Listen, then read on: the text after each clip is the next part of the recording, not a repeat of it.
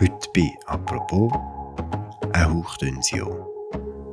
Mit nur 32.319 Stimmen Vorsprung sagt die Schweizer Stimmbevölkerung Ja zur AV-Reform. Sie sagt Ja zu einer Anhebung vom Rentenalter der Frauen auf 65 Jahre. Warum ist die Abstimmung wieder erwartet doch noch so knapp geworden? Welche Gräben haben sich gezeigt? Und wie geht es mit der AV jetzt weiter? Heute beschäftigen wir uns bei Apropos mit dem Abstimmungssonntag. Wir reden vor allem über die AV, aber auch kurz über die beiden anderen nationalen Vorlagen. Und zwar mit Raffaella Birr, der Inlandchefin von Tamedia. Mein Name ist Philipp Loser und das ist eine neue Folge von Apropos im täglichen Podcast vom Tagesanzeiger und der Redaktion Tamedia. Hoi Raffaella. Hoi Philipp. Auch dieses Resultat, wo es gibt vermutlich große Differenzen zwischen Männern und Frauen. Das sollte wirklich für uns alle ein, Warn, ein Warnsignal sein. Dass jetzt aber die Frauen mehrheitlich Nein gesagt haben, das gilt es ernst zu nehmen. In dem Sinn kann man sagen, ist es ein Ohrfeig im Prinzip von der von einem Großteil der Männer, wo an einen Großteil der Frauen im Elektorat. Und das ist für mich auch eine Desolidarisierung in einer Frage, die ich eigentlich eher gehofft hätte, dass unsere Gesellschaft in der Perspektive in der Zukunft stärker zusammenwachsen. Raffaella, in allen Umfragen vor der Abstimmung, sei sie von uns oder von, von, der, von SRF, ist man davon ausgegangen, dass die beiden AV-Vorlagen recht komfortabel durchkommen. Jetzt haben wir einen Sonntag erlebt, der so spannend war wie schon lange kein Abstimmungssonntag mehr. Was war da los? Gewesen? Ja, Philipp, es ist tatsächlich spannend wie ein Krimi gewesen. und das ist ja immer toll, wenn Politik so spannend wie ein Krimi wird. Wir haben das das letzte Mal bei der Abstimmung über der Kampfchat im September 2020 ist das gesehen, haben wir das erlebt. Dort hat es auch am Schluss irgendwie, glaube 9000 Stimmen Unterschied gegeben und 50,1 Prozent Ja-Stimmenanteil, also denkbar knapp.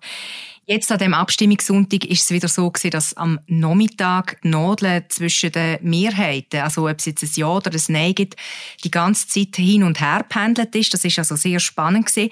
Und am Schluss ist es dann tatsächlich auch wieder sehr knapp geworden. Also bei der Erhöhung vom AV Frauenrentenalter auf 65 ist der Ja-Stimmenanteil auf 50,6 Prozent liegen gekommen. Das ist also sehr knapp. Und bei der Zusatzfinanzierung von der AHV via einer, einer Erhöhung von der Mehrwertsteuer ist es bei 55,1 Prozent also ein deutlicheres Ja. Am Schluss hat man dann auch so auf der Schweizkarte ein interessantes Bild können sehen.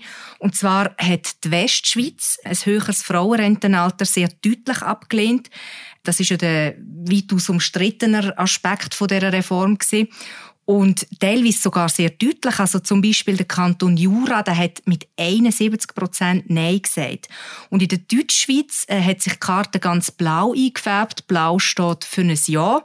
Und dort hat es auch so einzelne Kantone gegeben, die noch interessant sind. Zum Beispiel Schaffhausen haben 17 Stimmen den Ausschlag gegeben. Also wegen 17 Stimmen hat es nachher ein ganzes knappes Nein gegeben. Sonst ist es wirklich eigentlich überall blau gewesen, mit Ausnahme auch noch von Baselstadt.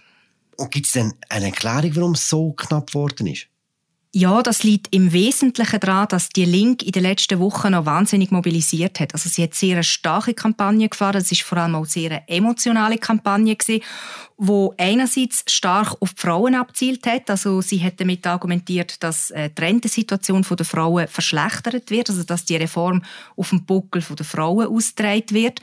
Und andererseits hat sie sicher auch noch Männer können an Bord holen für ein Nein zu dieser Reform, weil sie argumentiert hat, jetzt käme dann das Rentenalter 67. Und das hat sicher bei beiden Geschlechtern Ängste geschürt. Ziemlich erfolgreich, muss man jetzt sagen, weil am Anfang hat es noch nicht nach so einem Kopf-an-Kopf-Rennen ausgesehen. Und die andere Seite dagegen, die bürgerliche Seite, die ist eher ruhig geblieben im Vergleich. Also die hat man viel weniger wahrgenommen im Abstimmungskampf. Und so ist es der Linken gelungen, um so ein Narrativ festigen bei der Stimmbevölkerung. Warum ist denn der Abstimmungskampf so emotional gewesen?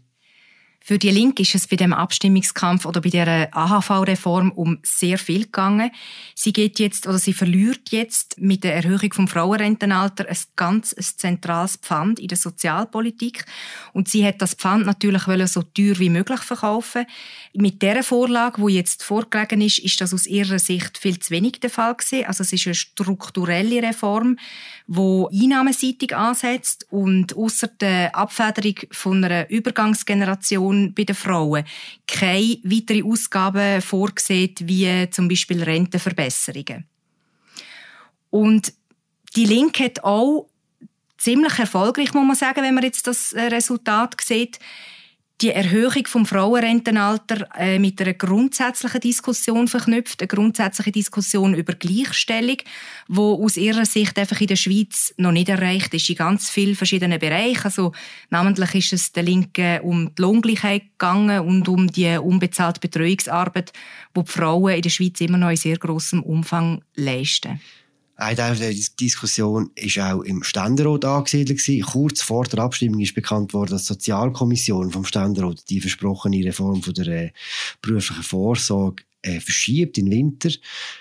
Das war versprochen, dass da ein Resultat vorliegt, bevor wir über die AV abstimmen. Wie groß ist der Anteil von dieser Kommission an diesem knappen Resultat vom Sonntag?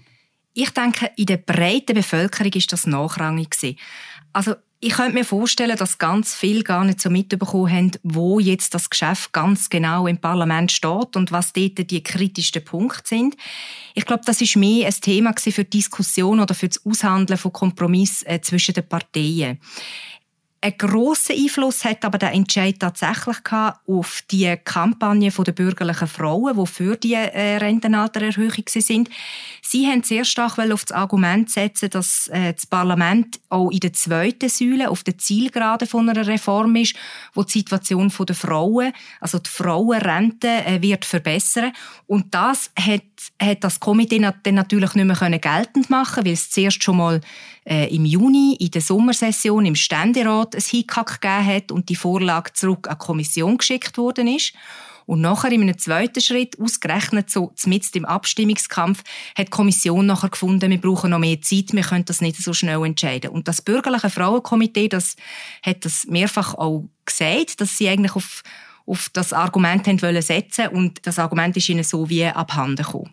Kommt wir reden über die verschiedenen Gräben, die man an diesem Abstimmungssonntag gesehen hat. Und zwar zuerst würde ich gerne über das Geschlecht reden. Diverse Umfragen haben ja vor der Abstimmung gezeigt, dass Frauen eher Nein sagen zur Erhöhung vom Rentenalter, Männer eher Ja. Hat sich das jetzt auch an diesem Abstimmungssonntag bewahrheitet? Ja, und zwar ziemlich eindrücklich. Also zwei Drittel der Männer haben die Erhöhung vom Frauenrentenalter gut geheissen und zwei Drittel der Frauen haben Nein zu dieser Erhöhung gesagt. Also so einen tiefen Geschlechtergraben, wie sich da am Sonntag gezeigt hat, den hat es noch nie gegeben. Also seit Einführung vom Frauenstimmrecht haben noch nie Frauen und Männer so eine unterschiedliche Haltung gehabt zu einer Abstimmungsvorlage. Und die Erklärung liegt wahrscheinlich in der Betroffenheit. Also es hat wahrscheinlich auch noch kaum je eine Vorlage gegeben, die so eindeutig auf ein Geschlecht zugeschnitten ist, also wo die Folgen für ein Geschlecht so spürbar sind. Ausnahmslos jede Frau ist betroffen von dieser Rentenaltererhöhung, also jede Frau, die noch nicht pensioniert ist. Und so die direkten ökonomischen Auswirkungen, das ist halt schon etwas, was sehr äh, bestimmend wirkt für das Abstimmungsverhalten. Und was man aber so ein bisschen im größeren Kontext vielleicht schon dazu muss sagen, ist, es ist nicht das erste und nicht das einzige Mal, wo Frauen anders abstimmen als Männer. Das Stimmverhalten der Geschlechter, also jetzt eben nicht so in dieser Deutlichkeit, aber grundsätzlich äh, von der Tendenz her unterscheidet sich vor allem je nach sachpolitischen Dossier, also so im Bereich Umwelt, Tierschutz und Ausländerpolitik, grob gesagt, äh, stimmen Frauen anders als Männer ab. Und ein weiteres konkretes Beispiel, wo der Geschlechtergraben aufzeigt, ist die Grippenabstimmung 2014. Äh, der Kampfchat hat vor allem darum nicht abgehoben, weil die Frauen dagegen sind. Die Frauen äh, haben den abgelehnt, die Männer haben es befürwortet, dass die Schweiz den Kampfchat Grippen beschafft und am Schluss ist er an der Urne abgestürzt. Haben denn der Geschlechtergraben von diesem Sonntag eine andere Vorlage gesehen? Ja, der hat sich eben auch nicht so deutlich, aber durchaus auch gezeigt, äh, bei der Massentierhaltungsinitiative, dort ist es ja ein sehr deutliches Nein gewesen. Männer haben zu 70 Prozent Nein gesagt, Frauen aber nur mit 56 Prozent. Und bei der Verrechnungssteuer, Nein-Stimmenanteil bei den Geschlechtern, dort haben Männer mit 44 Prozent Nein gesagt, Frauen viel deutlicher mit 59 Prozent. Also eben auch dort merkt man, dass Frauen und Männer äh, sich nicht immer einig sind an der Urne, aber eben, wie gesagt, so deutlich wie bei dieser AV-Vorlage hat es das also noch nie gegeben.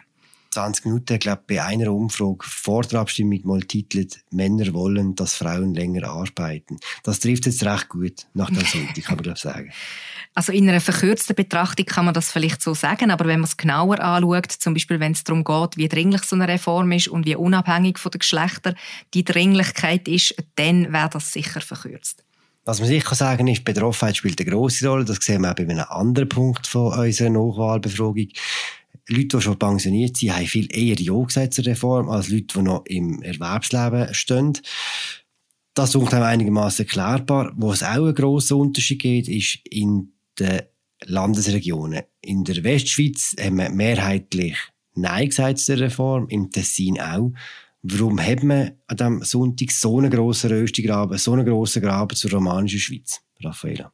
Ja, also Dromodi ist deutlich etatistischer als die Deutschschweiz und zudem sicher auch empfänglicher für gewerkschaftliche Forderungen. Also etatistischer heißt jetzt in dem Kontext von der AHV, der Staat muss für existenzsichernde Rente sorgen und wenn jetzt bei dieser Reform von den Gegnern gesagt wird, dass es ein Sozialabbau sei, also wenn das so verkauft wird, dann verfährt das sicher in der Romandie sehr gut. Das Tessin hat mit 57 Prozent auch Nein gesagt. Da kommt sicher noch die spezielle Situation auf dem Arbeitsmarkt dazu. Also es gibt grossen Druck aus Italien von Arbeitnehmenden, die bereit sind, für günstigere Löhne zu arbeiten im Tessin. Und darum gibt es in diesem Kanton sowieso eine besondere Sensibilität für die Situation gerade auch von älteren Arbeitnehmenden. Wir haben den Graben zwischen den Landesteilen, zwischen den Geschlechtern, zwischen den Leuten, die arbeiten und nicht mehr arbeiten. Ab wann werden so Unterschiede ein demokratiepolitisches Problem? Ich denke, demokratiepolitisch würde dieser Unterschied dann zum Problem werden, wenn die gleiche Gruppe immer wieder oder, oder jedes Mal unterlegen würde. Wenn also zum Beispiel äh, die Romandie, die ganze Westschweiz und die Frauen immer Verlierer wären. Und das ist ja aber nicht der Fall. Das ist ja in unserer Demokratie so, dass es da wechselnde Mehrheiten gibt und wechselnde Konstellationen werden wieder mal auf der Gewinnerseite ist. Und so kann man einfach sagen, es ist eigentlich ja auch die Realität in so einer föderalen Willensnation, wo wir haben, wo halt sehr divers und unterschiedlich ist, von der Landesteil her und von den Lebensrealitäten her. Und zudem kann man ja jetzt in dem Fall auch sagen, das ist so ein knappes Resultat, 50,6 Prozent. Äh, das knappe Resultat wird sicher auch einen Einfluss haben auf die künftige Debatte. Also die Mehrheit, die so knapp gesiegt hat, die wird sicher nicht den sehr starken äh, Willen der Minderheit einfach können negieren und über das hinweg Reformen beschließen. Das wird man müssen berücksichtigen bei nächsten Schritten, die in der AHV kommen oder grundsätzlich in der Altersvorsorge. Vor dem Sonntag ist die letzte erfolgreiche AV-Reform 1997 angenommen worden. Dazwischen sind die meisten Vorlagen am Widerstand von links gescheitert. Hat die Linke jetzt mit dieser Niederlage am Sonntag auch die Vetomacht in sozialen Fragen verloren? Das ist eine Frage, die man auch vor der Abstimmung recht heftig diskutiert hat. Nein, das habe ich vorher schon ein bisschen bei der anderen äh, Antwort gerade das sehr knappe Resultat zeigt, dass die Vetomacht durchaus noch da ist, weil die Linke hat sich ja auch gegen das Parlament, also gegen alle anderen Parteien und gegen den Bundesrat durchgesetzt. Und das äh, mit einem sehr beachtlichen Resultat. Also das ist ähm, bemerkenswert und das wird in der künftigen Debatte sicher eine wichtige Rolle spielen. Also die Linke ist immer noch ein sehr ernstzunehmender Player in der Sozialpolitik grundsätzlich. Wenn die Linke nicht will, dann wird es sehr schwierig, an der Urne etwas durchzubringen.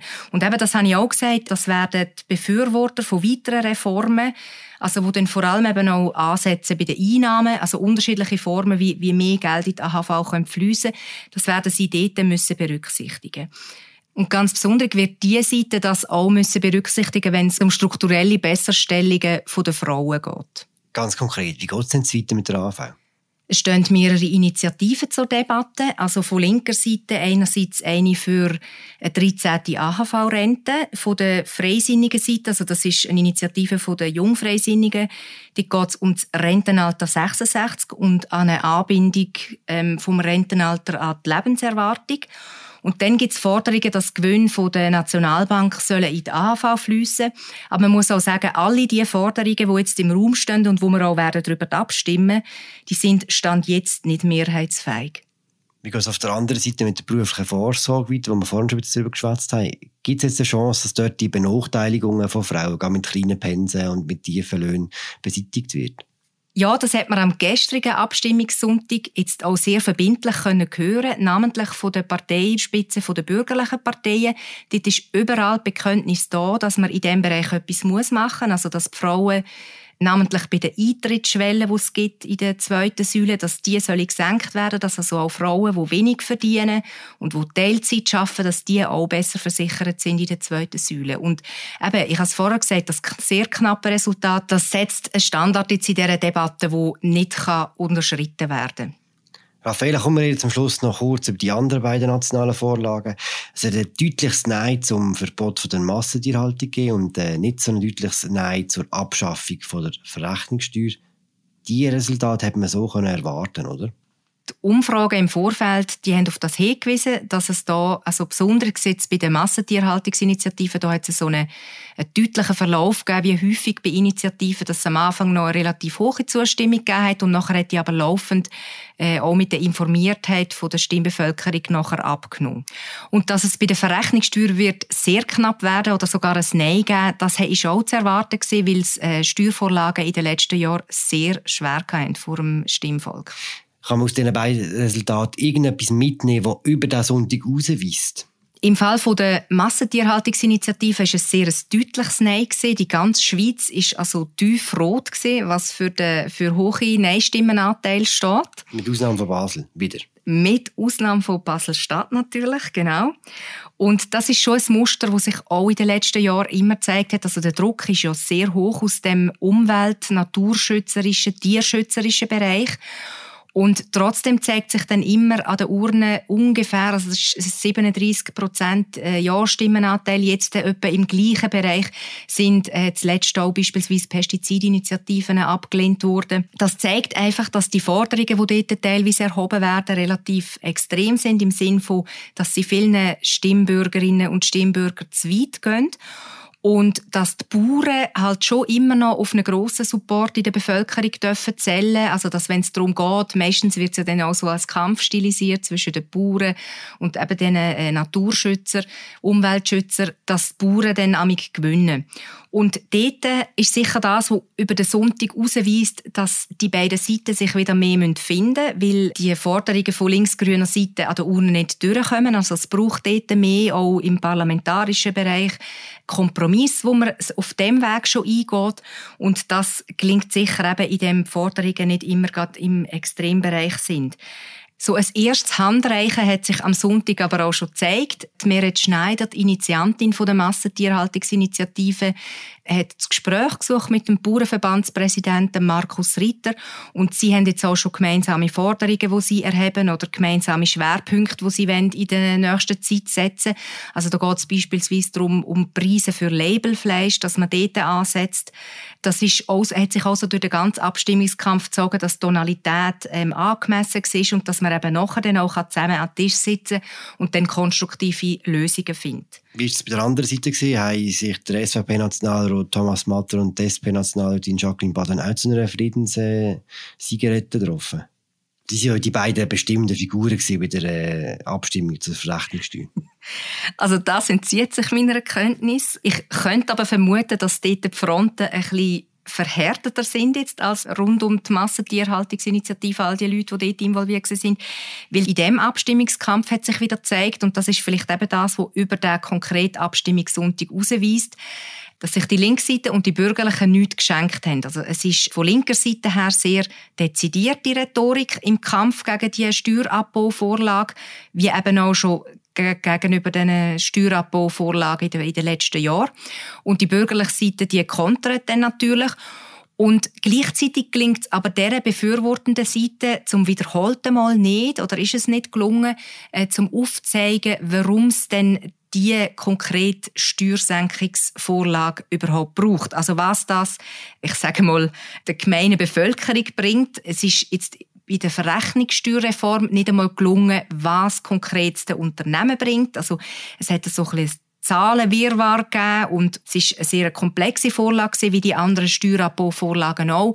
Und das hat die Auseinandersetzung zu dieser Vorlage erschwert. Also dort wird sicher äh, die befürwortende Seite wird müssen zulegen in der Kampagnenarbeit, also dass es gelingt, das für die breite Bevölkerung zu übersetzen. Warum das Anliegen wichtig ist, das wird schon sehr bald wieder der Fall sein. Und zwar geht es ja dann um die OECD-Steuerreform. Das ist äh, die nächste grosse Steuervorlage, wo es wichtig wird sein, dass die Bevölkerung versteht, um was geht es überhaupt, was sind die zentralen Kennwerte und was sind die Vorteile, die so eine Vorlage mit sich bringt. Wenn es um Steuern geht in der Schweiz, dann fliegen die Fetzen. Danke, Raffaella. Danke dir, Philipp.